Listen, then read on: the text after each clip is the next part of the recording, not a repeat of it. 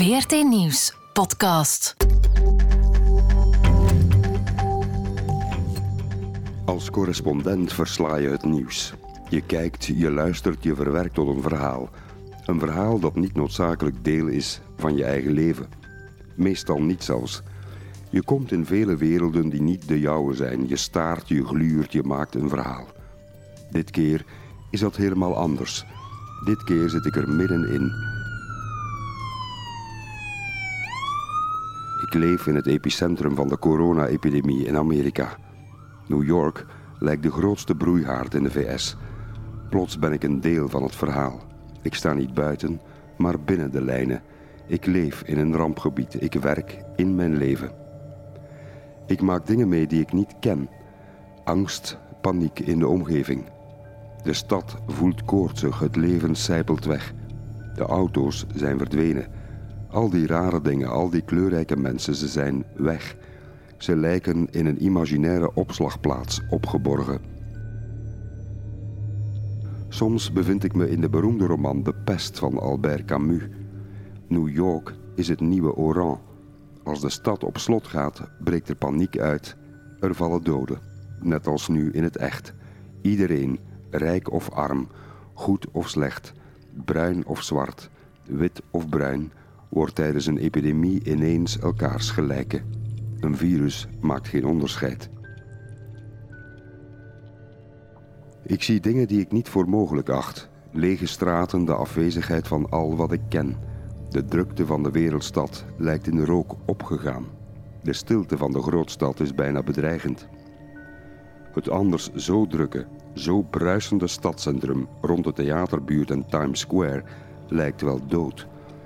Sinds een week is ook de Naked Cowboy opgehouden met zingen. Op Broadway liggen wel 50 theater- en musicalproducties stil. Er wordt niet meer gezongen, niet meer gespeeld, niet meer gedanst, niet meer geacteerd en niet meer geapplaudiseerd. Geen opera, geen toneel, geen concert, geen dans, geen ballet, geen museum, geen cinema, geen concert. Elton John zou komen, nu komt hij niet. Het is stil in de stad. Parels als West Side Story waren aan een laaiend enthousiaste tournee bezig. No more. De Jets en de Sharks zitten even met een monddemper op. In mijn fantasie en in mijn slaap hoor ik de meezinger America weer klinken.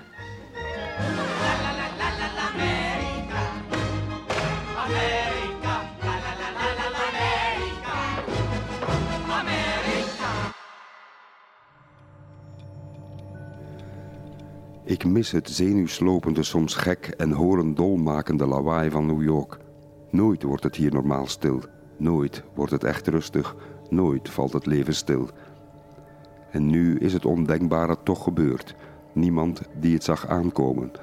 COVID-19 heeft gedaan wat niets of niemand kon. Deze slapeloze stad in slaap leggen. Het lijkt alsof de stad is leeggebloed.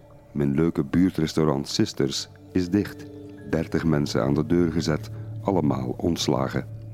Dat gaat met veel verdriet gepaard, sociale ellende en gemis.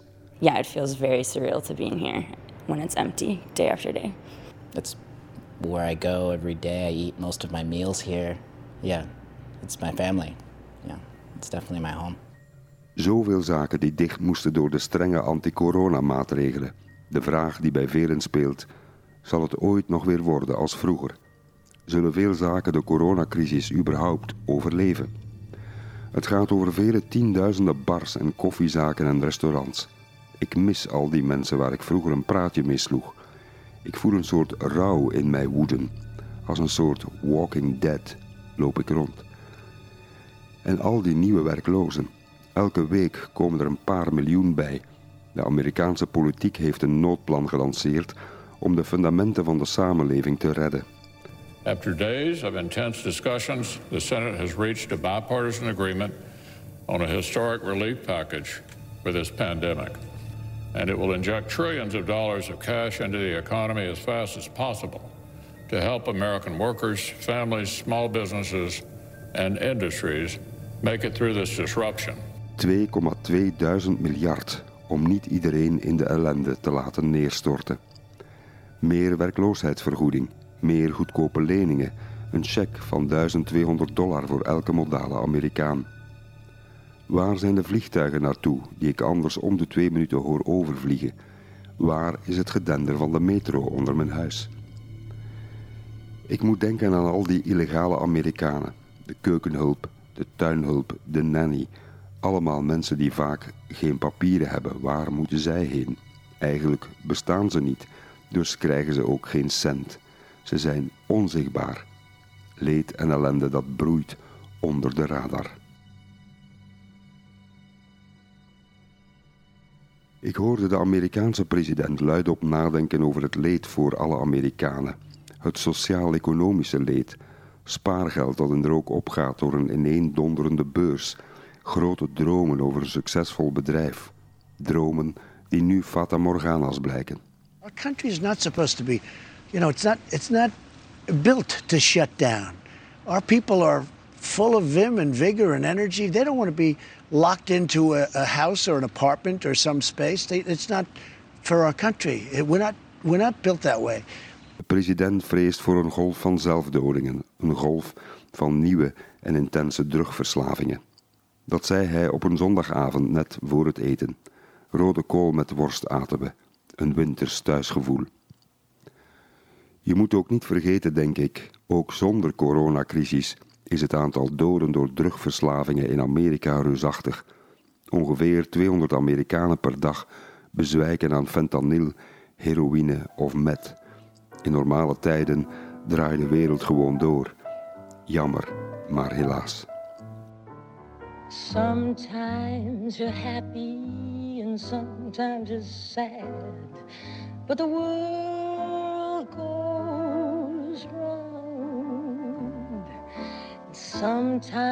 Ik mis van alles. Deze crisis maakt me soms gek.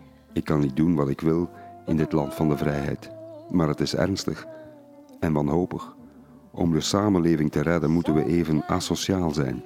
To pull together we must stay apart.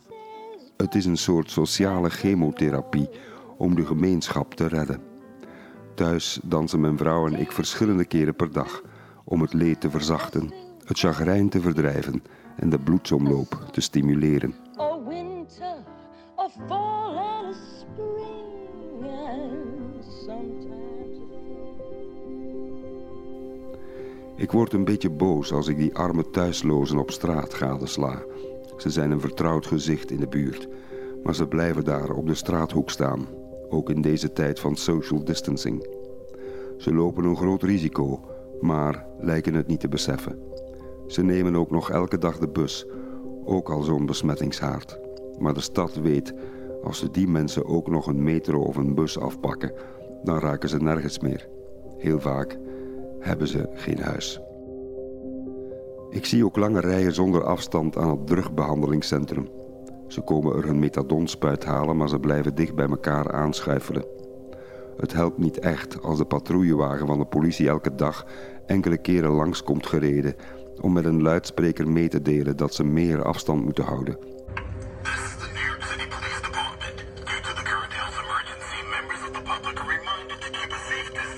Ik mis normaliteit. Ik mis het vuilnis op straat. In normale omstandigheden een bron van ergernis. En nu mis ik het. Dat wil iets zeggen. Alles is anders. Overal lijkt het leven uitgezogen. Alsof we in een zombie-maatschappij terecht zijn gekomen.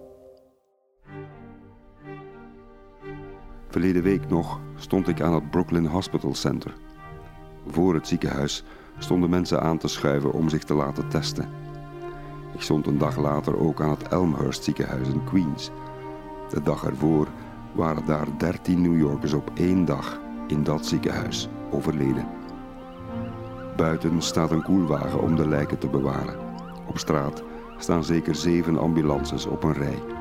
Nu en dan vertrekt er eentje om de volgende patiënt op te pikken.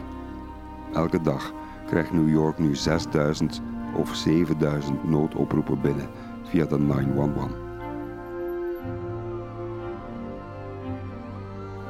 In het ziekenhuis van Elmhurst werkt Colleen Smith. Ze werd op slag beroemd met haar dringende oproep om meer medisch materiaal te sturen. I don't have the support that I need and even just the materials that I need physically to take care of my patients. And it's it's America, and we're supposed to be a first world country. Het kon haar niet schelen, zei ze voor de camera van haar smartphone, dat ze gestraft kon worden voor haar uitlatingen. De wereld moet weten dat we niet zo kunnen werken. Mensen vallen bij bosjes en er zijn niet eens genoeg mondmaskers en beademingsmachines. I want people to know that this is bad. People are dying, and and it's really hard. Overal komen verhalen naar buiten over schrijnende toestanden in ziekenhuizen. In het ene hospitaal gebruiken ze vuilzakken als beschermende kledij. In het andere ziekenhuis is een jonge verpleger zelf bezweken aan het coronavirus.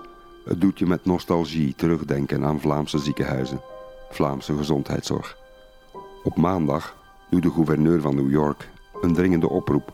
I am asking healthcare professionals across the country if you don't have a healthcare crisis in your community, please come help us in New York now. De medische medewerkers in ziekenhuizen zijn totaal over hun toeren, overwerkt. Na zeven dagen op zeven, gedurende twaalf uur of meer werken in moeilijke omstandigheden. Alle gezondheidswerkers in de VS, op plekken waar het coronavirus nu nog niet alles heeft weggemaaid, zijn welkom in New York om bij te springen. Werkschiften van New Yorkers over te nemen. Er zijn 8,6 miljoen New Yorkers en de gouverneur heeft een vermoeden dat tot de helft ervan besmet kan raken. This is going to be transformative. The fear that we have, the anxiety that we have, that's not just going to go away. We're never going to be the same again. We're not going to forget what happened here. Ik ben ook een New Yorker al bijna vier jaar. Ik sta er middenin. Mijn cameraman Daan en ik moeten heel voorzichtig zijn. Deze week mogen we geen veldwerk meer doen met de camera om risico's te vermijden. Mijn oversten in Brussel zijn bezorgd, willen dat ik nog een tijd meega. Ze vrezen het ergste als ik hier in het overbelaste ziekenhuissysteem terecht zou komen. Ook repatriëring hebben ze overwogen of een tijdelijke verhuis naar een andere plek in de VS. Ik blijf hier. Dit is mijn thuis. Ik heb hier een netwerk van vrienden en kennissen en buren. Ik ken alles hier. Hoe meer je de dingen kent, hoe veiliger je bent, denk ik.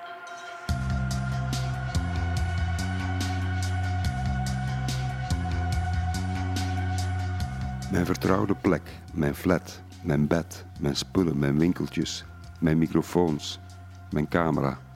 Ik moet dus voorzichtig zijn en nog minder de wereld betreden. Dat gaat in tegen elke vezel van mijn lijf en elke essentie van mijn zijn. Maar het moet nu maar even. Wat ben je met roekeloze helden die op intensive care bezwijken aan zo'n klote virus? Mijn vrouw wordt boos en verdrietig als ik het huis verlaat om op te treden in een journaal of een duidingsprogramma met de laatste stand van zaken. Als ik terugkeer, wordt alles ontsmet. De jas wordt buiten gelucht. Telefoon en materiaal worden in quarantaine gezet. Mijn cameraman blijft buiten. Daan zag enkele dagen geleden de ouders van zijn vriendin. De ouders bleven binnen. Daan en Michelle stonden drie meter verderop op het terras, ergens in New Jersey, alleen een open deur tussen hen in. Mensen missen elkaar zo hard en voortdurend.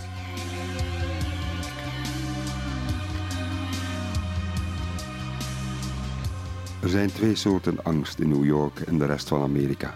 De angst om besmet te geraken en de angst over het verlies van de baan, het verlies van de spaarcenten, het verlies van alle zekerheden. De meeste New Yorkers vinden het noodplan van Congres en Witte Huis niet voldoende.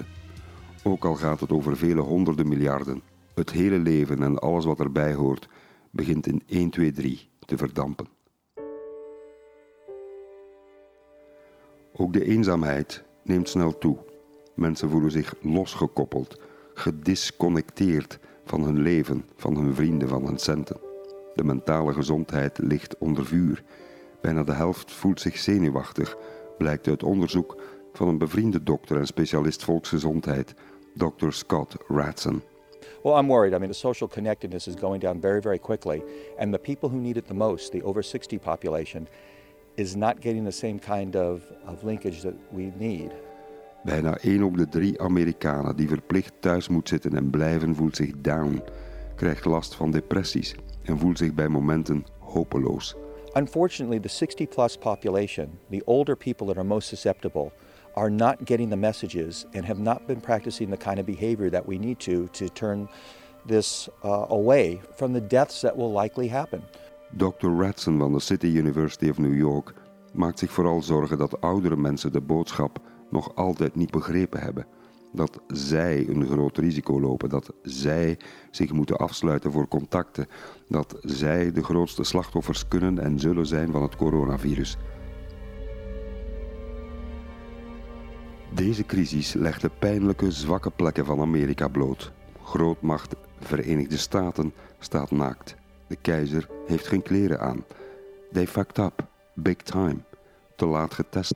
Te weinig getest. Te weinig ziekenhuisbedden. Te weinig medisch materiaal. En dat is heus niet een toestand van de laatste jaren. Vele mensen verliezen nu ineens hun baan. Ik hoorde net nog over de 130.000 werknemers van het beroemde warenhuis Macy's die naar huis worden gestuurd zonder loon. Dat zijn hakbijlen voor de mens. Velen verliezen niet alleen hun baan, maar ook hun ziekteverzekering.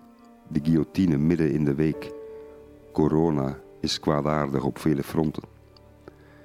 Vele Amerikanen hadden om te beginnen al geen ziekteverzekering. Met de komst van het coronavirus is dat plots een torenhoog risico, zoals voor Ty Williams. Hij is 39 en al lang barman. Nu is hij zijn job kwijt in mijn buurtrestaurant. Geen loon meer, geen fooien meer en geen ziekteverzekering. I do not have health insurance, no. I do believe there is some sort of coverage uh, once filed under unemployment. So I'm looking into that. Ach, het wilde kapitalisme van de Verenigde Staten. Het drijft als wrakhout boven nu. Waar je vroeger latent verontwaardigd over kon zijn, daar kan je nu echt woest over worden. Zoals dat leegstaande hospitaal in de grote stad Philadelphia. Een ziekenhuis met 500 bedden. Leeg. De stad wil het graag gebruiken om de nood voor patiënten op te vangen. Maar de vastgoedmakelaar is onverbiddelijk. 1 miljoen dollar per maand de huur moet de stad ophoesten. Dat geld heeft de stad dus niet. En dus staat het ziekenhuis leeg. Het was open tot september verleden jaar. Het Haneman University Hospital kreeg altijd al veel arme patiënten over de vloer. Het was verlieslatend en dus ging het dicht. Arme zieken leveren te weinig geld op. Geen wonder dat velen over dit soort toestanden heftig verontwaardigd geraken. Ik hoor verhalen over woekeraars die mondmaskers proberen te slijten aan fel verhoogde prijzen. 85 cent voor een maskertje is nu plotseling 10 of 15 dollar. In noodsituaties zijn er altijd mestkevers die proberen een slagje te slaan. Chageraars. 1 op 3 New Yorkers kan op dit moment de huur niet betalen voor zijn of haar flat. Geen baan, geen loon, geen reserves. Paycheck to paycheck. De stad zegt: de komende twee maanden mag niemand uit zijn huis worden gezet omdat de huur niet kan worden betaald. Dat is al iets. Soms wordt nu een stuk van de waarborg gebruikt om de huiseigenaren toch hun huur te geven. Veel Amerikanen wachten nu op het noodgeld uit Washington. De cheque van 1200 dollar voor elke modale Amerikaan die straks op de rekening staat als de bureaucratie het allemaal een beetje verwerkt krijgt. Het kan nog wel een week of twee, drie duren voor de levenslijn arriveert. De recessie kwam als een tornado over Amerika geraast. Trading was halted again today after we fell 7% in the afternoon. Economic fears and many unknowns rattling investors. Niet geleidelijk, maar plots, met een knal, in één klap. De beurs zakte verschillende keren in elkaar. Het leek wel een bloedbad op Wall Street. The Dow is now down a mind blowing 10,000 points from its all time highs hit just last month. Let's put that in context. It took the Dow 103 years to first hit the 10,000 mark, and now we have lost 10,000 in fewer than 30 days. Het leek wel een bloedbad op Wall Street. alle winst van de afgelopen drie jaar in één keer foetsie, tot het reddingsplan kwam. Toen kwam er weer even zuurstof voor de aandelen. Donald Trump, de president, raakte in paniek en wilde graag met Pasen de economie weer opstarten. I hope we can do this by Easter. I think that would be a great thing for our country, and Easter is a very special day for many reasons. And what a great timeline this would be. Even later draaide hij zijn kar toen de beurs even kalmeerde. Toen de president besefte dat de realiteit van corona onomstotelijk was. Tegen zondag 29 maart telde de VS al 150.000 geregistreerde besmettingen, het grootste aantal in de hele wereld. Voor Donald Trump was het tijd om de realiteit te omarmen en om de kar te keren. In a true sense, we're at war, and we're fighting an invisible enemy. Think of that. Zijn persconferenties waren bij momenten een soort reality show, een geïmproviseerde dagelijkse zoektocht naar lof en eer voor zichzelf. I'm really happy with the job we're doing. And I'm De coronacrisis gaat bij Donald Trump in de eerste plaats over Donald Trump. Veel Amerikanen zijn woest op hem, maar dan echt woest. Zoals deze Michael Rappaport. You are the worst possible motherfucker we could have in power making decisions right now. De verwarrende aanpak van Donald Trump. Eerst ontkende de Amerikaanse president de ramp. Because of all we've done, the risk to the American people remains very low. Een dag later kondigde hij medicijn tegen corona aan, A drug called chloroquine, chloroquine. Het wondermiddel om de ziekte te bestrijden, zei de president. and it's shown very encouraging, very, very encouraging early results. Eigenlijk is dat nonsens, maar het gaat er zo vlot in bij sommige wanhopige mensen dat er meteen een dode viel. Een ouder koppel had chloroquine fosfaat gehoord. Ze gingen naar de winkel en namen het middel in, maar het bleek niet het antimalaria-medicijn waarvan sprake was. Wel een middel om aquariums te poetsen. De man stierf na de inname van het middel. Tragiek in coronatijd.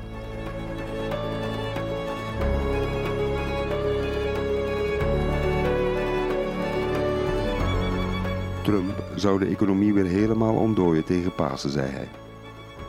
Ook dat bleek voorbarig en het bracht mensenlevens in gevaar. Mensen dachten dat corona bijna over was. Eén week later klonk het nog een keer anders. Toen was Trump de oorlogspresident die niet te vroeg victorie wilde gaan kraaien. I want every American to be prepared for the hard days that lie ahead. We're going to go through a very tough two weeks. Die wispelturigheid, dat rare labiele leiderschap, daar bericht ik nu al 1200 dagen over. Soms is het dodelijk vermoeiend. Het put je uit, een beetje zoals een coronavirus. Ik krijg veel brieven, boodschappen en mails. Trump gaat toch niet meer herkozen worden, toch? Vragen ze me. Wel, zeg ik dan, het is lang niet zeker dat deze crisis zijn bananenschil wordt. Zijn fans vinden hem fantastisch als hij het heeft over het Chinese virus. Zijn fans houden meer dan ooit van hem. Zijn peilingen waren nooit beter. Anderen kijken al met veel bewondering naar een nieuwe leider aan de andere kant. En dat is niet Joe Biden. Heel populair nu is de gouverneur van New York, Andrew Cuomo. Altijd helder, altijd recht voor de raap, krachtdadig en geruststellend voor zijn inwoners. During this difficult time, let's listen to the voices of our better angels. As individuals, as families, as a community, and as a society.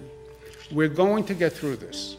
Cuomo speelt zelfs de vermoedelijke presidentskandidaat Joe Biden helemaal in de vernieling. De verkiezingen lijken in de mist verdwenen.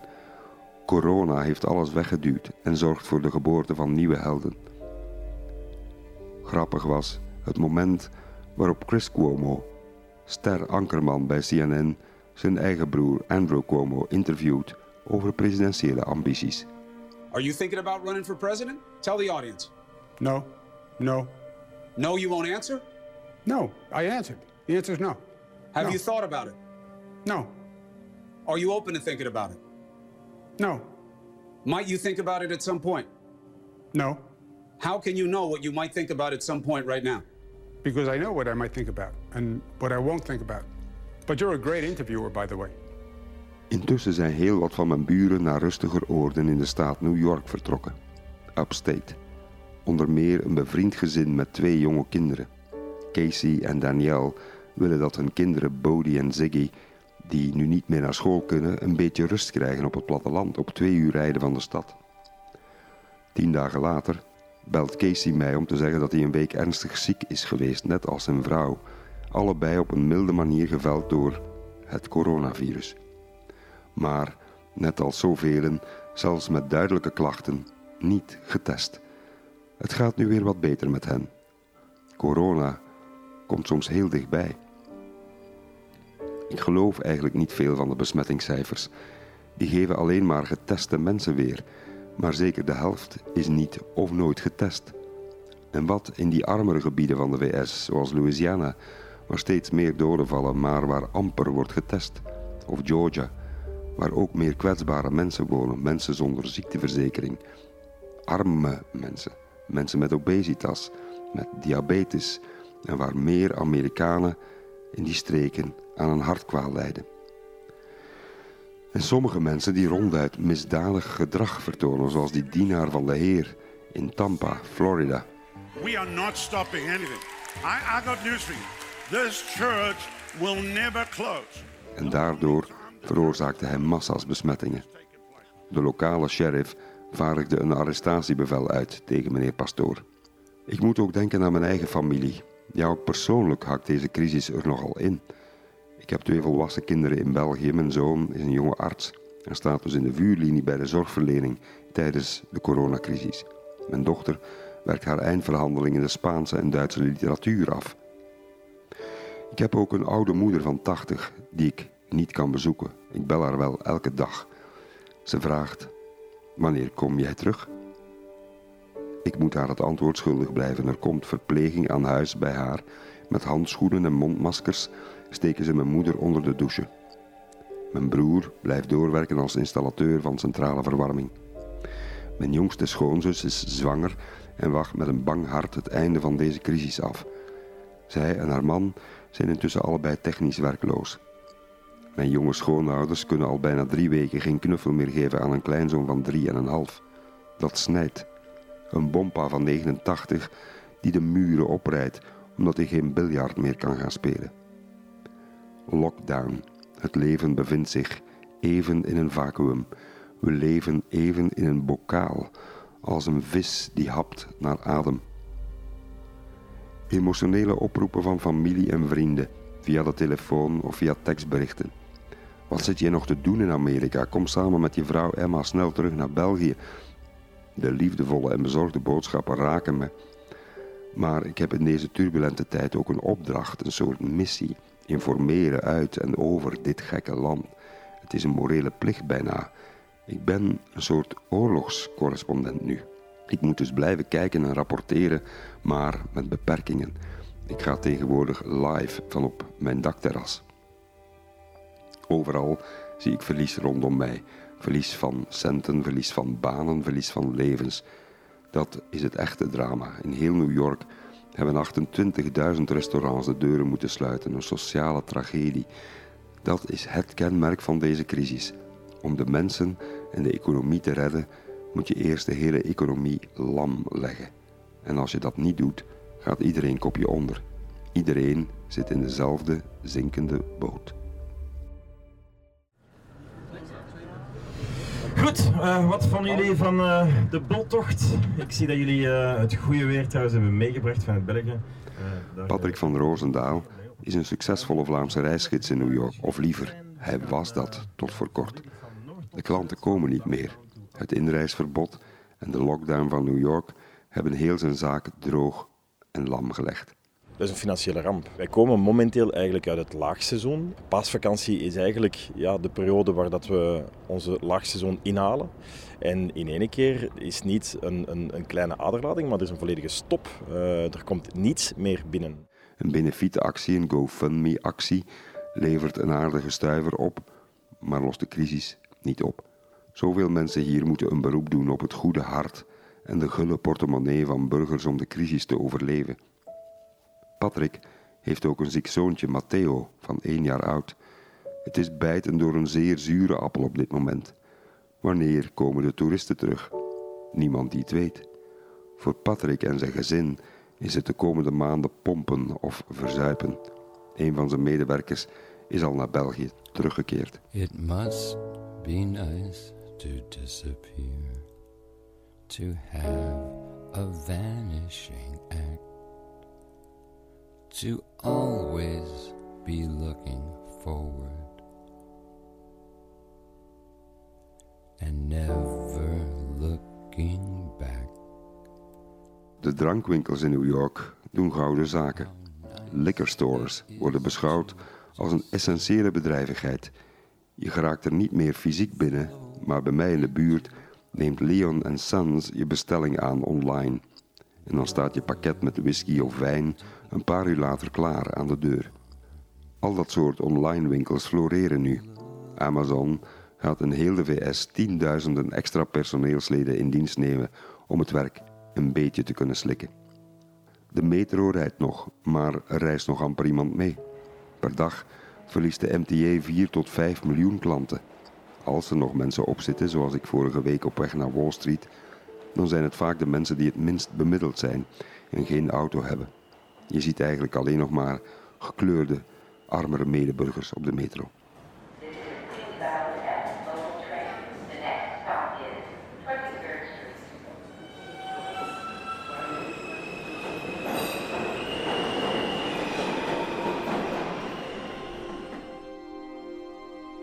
Intussen volgen zenuwachtige gepensioneerden elke dag de waarde van een pensioenspaarplan. Een 401k noemen ze dat hier. De afgelopen weken is zeker een derde van dat appeltje voor de dorst in de rook opgegaan. Ook de luchthavens zijn nagenoeg dood en verlaten. De luchtvaartmaatschappijen zullen miljarden dollars moeten krijgen van de overheid als ze willen overleven. Er zijn ook de vele vergeten mensen zonder papieren. Vaak doen ze klusjes in de tuin, in de keuken en de landbouw. Die verliezen massaal een baan. Ze kunnen nergens heen. Ze hebben geen recht op sociale zekerheid. Er is nergens werk voor ze nu. Ze lijden in stilte. Iedereen wil hulp van de overheid. Plots hoor je geen republikein nog tekeer gaan tegen het socialisme van de overheid. Dit is Amerika. Winsten zijn privé, verliezen zijn voor de overheid. Iemand schreef in deze crisis is iedereen plots socialist en niemand die zich nog verzet. Wat deze coronacrisis extra lastig maakt, er is geen tijdslijn. Niemand die weet hoe erg het wordt en hoe lang de lockdown zal duren. De burgemeester van New York, Bill de Blasio, voorspelt nu al. April is going to be worse than March, and I fear May will be worse than April. So it's going to get worse, a lot worse, before it gets better. Het zorgsysteem ligt bloot. Alle zwakheden in de ziekenzorg drijven boven als wrakhout. De torenhoge kosten, het gebrek aan bedden, het gebrek aan medisch materiaal, het gebrek aan beademingsmachines voor als de crisis zijn piek bereikt. Er wordt volop ziekenhuisruimte gebouwd. Het is een race tegen de klok voor als de echte coronastorm aan land komt. Het hospitaalschip, de Comfort, is intussen aangemeerd aan de westkant van Manhattan. Er staat een ziekenhuis in Central Park. Het lijkt weer helemaal 1918 en de Spaanse griep van toen, hoorde ik een viroloog zeggen. Stukken van hotels worden in snel tempo omgebouwd tot geïmproviseerde ziekenzalen. De Plaza is er één van. De druk op het ziekenhuissysteem is enorm. Er woedt ook een sociale recessie. 125.000 werknemers van het beroemde warenhuis Macy allemaal naar huis gestuurd, zonder loon wel te verstaan. Furloughed noemen ze dat hier. Onbetaald verlof. Ze mogen hun ziekteverzekering wel houden, maar hoe gaan ze hun hypotheek betalen, hun huur, hun eten en drinken? En elke dag komen er 20.000 nieuwe besmettingen bij. Elke dag 500 of meer doden extra. Hier en daar worden vorkliften gebruikt om de lijken weg te brengen.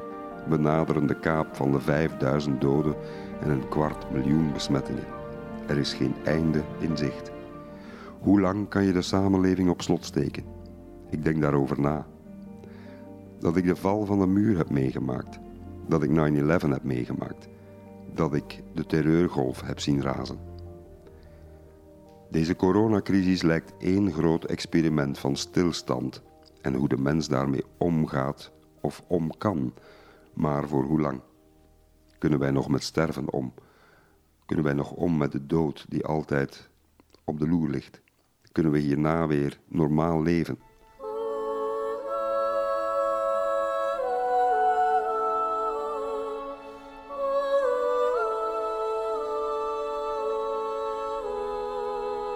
Krijgen we post-corona een wereld die nog meer op zichzelf plooit, met gesloten grenzen en elk voor zich? Of komen we hier bevrijd uit, relaxter, sterker, met minder rat race in ons leven, meer gelijkheid, minder gejaagd, minder agressief, zorgzamer? Ik weet het nog niet. Er is geen tijdslijn, er zijn nog geen antwoorden. Maar ik blijf hoopvol. De mensen applaudisseren spontaan voor de helden van de hulpverlening. De zorgers, de moedige mensen. Zo mooi om te zien.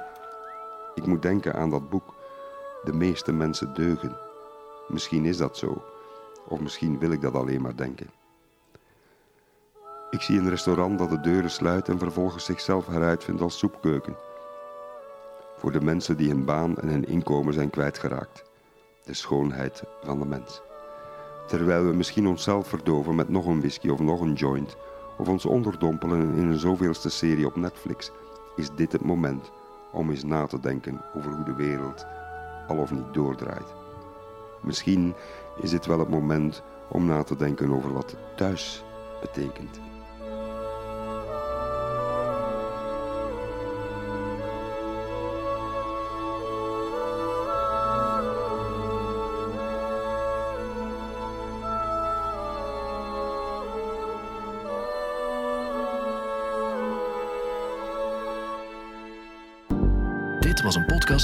vrtnieuws.be.